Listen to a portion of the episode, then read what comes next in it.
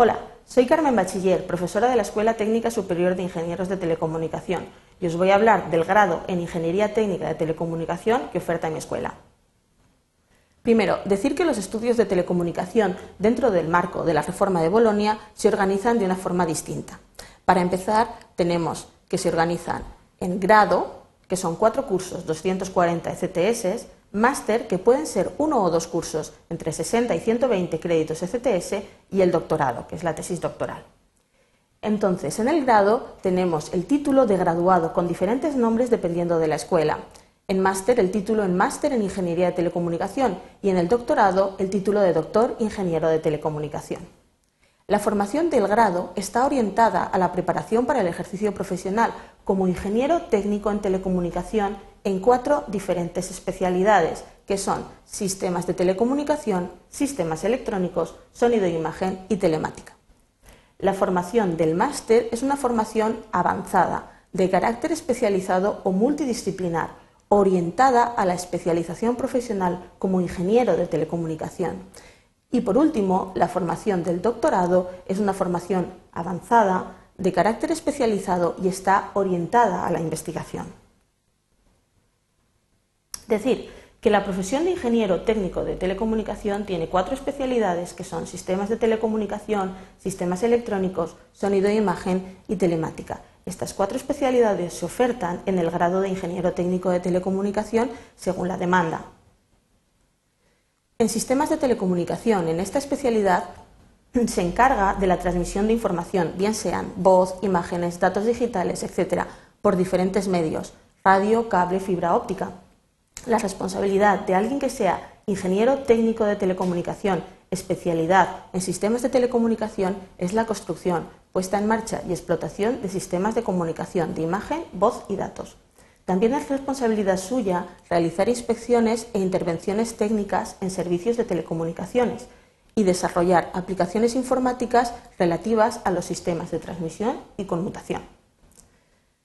En la especialidad de, sistemas electrónicos se encarga de la electrónica analógica y digital, de la instrumentación electrónica y biomédica, de la adquisición, procesado y transmisión de datos, la automatización y control industrial y la electrónica de potencia, lo cual incluye también energías renovables. Es responsabilidad de alguien que sea ingeniero técnico de telecomunicación, especialidad sistemas electrónicos, el diseño, la construcción, puesta en marcha y explotación de sistemas electrónicos. También es responsabilidad suya desarrollar electrónica de consumo, como, como juguetes, audio y vídeo, etc., automatización industrial y electrónica de potencia. Y por último también la consultoría, configuración y soporte de sistemas electrónicos. Después tenemos la especialidad de sonido e imagen que se encarga de la transmisión acústica y el procesado digital de las señales acústicas y sistemas televisivos, acondicionamiento de recintos tanto de sonido como de visión e imagen. Es responsabilidad de un ingeniero técnico de telecomunicación, especialidad en sonido e imagen, las técnicas y equipos de procesamiento de imágenes, su generación, almacenamiento, transmisión y recepción, el aislamiento y acondicionamiento acústico de locales e instalaciones megafónicas, el control de ruido y vibraciones, y también el acondicionamiento de locales destinados a la producción y grabación de programas, las señales de audio y vídeo y el control de calidad de estas señales. Por último, la telemática, la telemática se encarga de los servicios en redes de comunicaciones y la gestión de redes de ordenadores y configuración de los equipos de conmutación y, por último, también del desarrollo de las aplicaciones telemáticas. Es responsabilidad de un ingeniero técnico en telecomunicación, especialista en telemática, el diseñar, coordinar y dirigir redes de acceso y transporte, la implantación de redes de ordenadores y su interconexión, operar servicios de telecomunicación y la gestión de servicios telemáticos e informáticos en Internet. ¿Qué atribuciones profesionales tienen los ingenieros técnicos de telecomunicaciones o, como en el nuevo sistema de Bolonia, los graduados en ingeniería técnica de telecomunicación? Pues decir que tienen muchas atribuciones profesionales. El diseño y la gestión de redes, la telefonía y sistemas de telefonía móvil, la electrónica y los equipos, las infraestructuras comunes de telecomunicación, la energía eléctrica relacionada con las telecomunicaciones, los sistemas de navegación, como el famoso GPS, el radar, los sistemas de difusión de sonido e imagen, como la televisión, la televisión digital terrestre, tratamiento de señales, de imagen y sonido u otras señales, la dirección y gestión de empresas, también la telemedicina, teleenseñanza, emisiones radioeléctricas, acústicas, energía solar, hogar digital y un largo etcétera. ¿Cómo se accede a estos estudios? Bueno, pues la Escuela Técnica Superior de Ingenieros de Telecomunicación ofrece para el grado en Ingeniería Técnica de Telecomunicación 200 plazas para estudiantes de nuevo ingreso. El perfil de procedencia de los estudiantes debe ser bachillerato LOCSE, modalidades científico-tecnológica y ciencias de la salud, bachillerato LOE, modalidad ciencia y tecnología o ciclos formativos del grado superior. Bueno, ¿qué requisitos previos son recomendables para hacer estos estudios? El alumno que accede a esta titulación ha de tener una disposición para el trabajo y también capacidad analítica. A fin de cuentas, es una ingeniería. Se precisa una buena base en matemáticas y en física y es muy recomendable tener conocimientos básicos de idiomas e informática. ¿Cómo es el plan de estudios que se estudia en la EDSIT? Bueno, pues el plan de estudios de este grado tiene cuatro años de duración, que se organizan en ocho cuatrimestres. En total, 240 créditos ECTS. En el primer curso, uno entra, independientemente de la especialidad que luego quiera elegir, a un curso de formación básica. Formación básica pues en matemáticas, en física, eh, también en informática y luego también dará en primer curso alguna asignatura mm, de la rama común a la telecomunicación, como pueden ser pues, algo de electrónica o teoría de circuitos. En el segundo curso se mantiene la formación básica, que es aquí en el gráfico en amarillo, pero ya casi todas las asignaturas que se dan son de la rama común a las telecomunicaciones, como por ejemplo pues, propagación o radiocomunicaciones.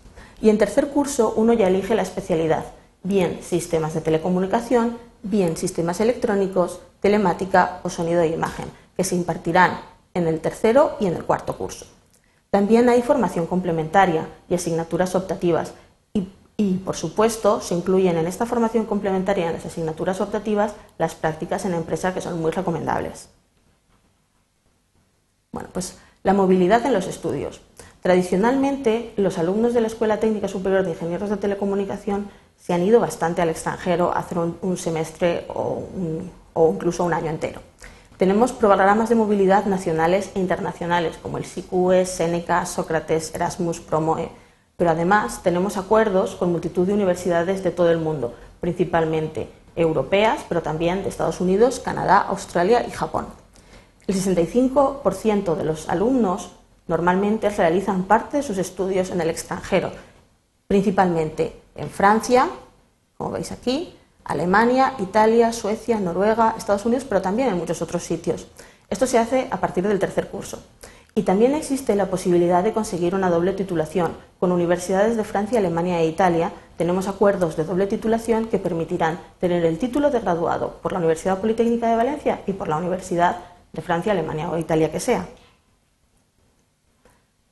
¿Qué tipo de prácticas se hacen en el grado? Bueno, pues se dispone de una amplia oferta de prácticas remuneradas en empresas o entidades de investigación. Se realizan durante los dos últimos cursos y se puede reconocer hasta 24 créditos ECTS de prácticas en empresa dentro de la materia optativa. Las prácticas en empresa son muy importantes, constituyen un factor para el aprendizaje y la posterior inserción laboral. Decir que la mayoría de las empresas contratan o contratarían al alumno una vez finalizadas las prácticas. Más del 60% de nuestro alumnado realiza actualmente prácticas remuneradas en empresas o en instituciones de investigación. Además de las prácticas en empresa, tenemos numerosos acuerdos con empresas que se ven reforzados por iniciativas como las aulas de empresa, las cátedras de empresa, la Noche de las Telecomunicaciones Valenciana y una estrecha relación con el Colegio de Ingenieros de Telecomunicación. ¿Cómo se accedería al segundo ciclo, es decir, al máster o al doctorado, que sería el tercer ciclo? Bueno, pues en la Escuela Técnica Superior de Ingenieros de Telecomunicación se está ya trabajando en el plan de estudios del máster profesional en Ingeniería de Telecomunicación. Y este sería el máster que otorgaría las competencias del ingeniero de telecomunicación. Además, hay otros másteres de especialización, como el máster universitario en tecnología, sistemas y redes de comunicaciones, que también se imparte en la ETSID, el máster en ingeniería de sistemas electrónicos, el de ingeniería biomédica, acústica o cualquier otro máster afín de la Universidad Politécnica o de otras universidades. Y por último están el programa de doctorado de los diferentes departamentos. ¿Dónde trabajará un graduado en Ingeniería Técnica de Telecomunicación? Pues tiene un amplio abanico para trabajar. Puede ser en el sector privado, grandes empresas de servicios de telecomunicación, aeroespaciales y de seguridad, consultorías, en la gestión de redes, radio televisión, sistemas electrónicos, banca, pymes. Ejercicio libre de la, de la profesión, oficina de proyectos, peritaciones, instalaciones, puesta en marcha de empresas de base tecnológica, que se da bastante. En la administración pública, como funcionarios o personal laboral de diferentes cuerpos, en investigación, desarrollo e innovación, bien sea en centros públicos o en privados, en I+D+I, en grandes empresas, y en la docencia pública o privada, en educación secundaria y en la universidad. ¿Encuentran empleo los graduados en Ingeniería Técnica de Telecomunicación? Pues decir que hasta ahora sí. El tiempo medio de búsqueda de empleo de un recién titulado es de dos meses.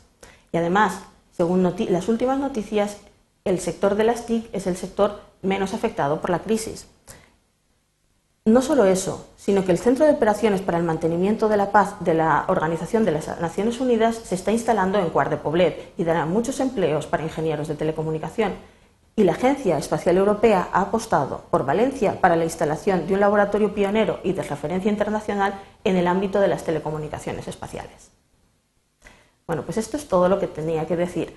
Si te gustan las nuevas tecnologías, esta es tu carrera. Y si quieres más información, la puedes encontrar en www.exit.upv.es.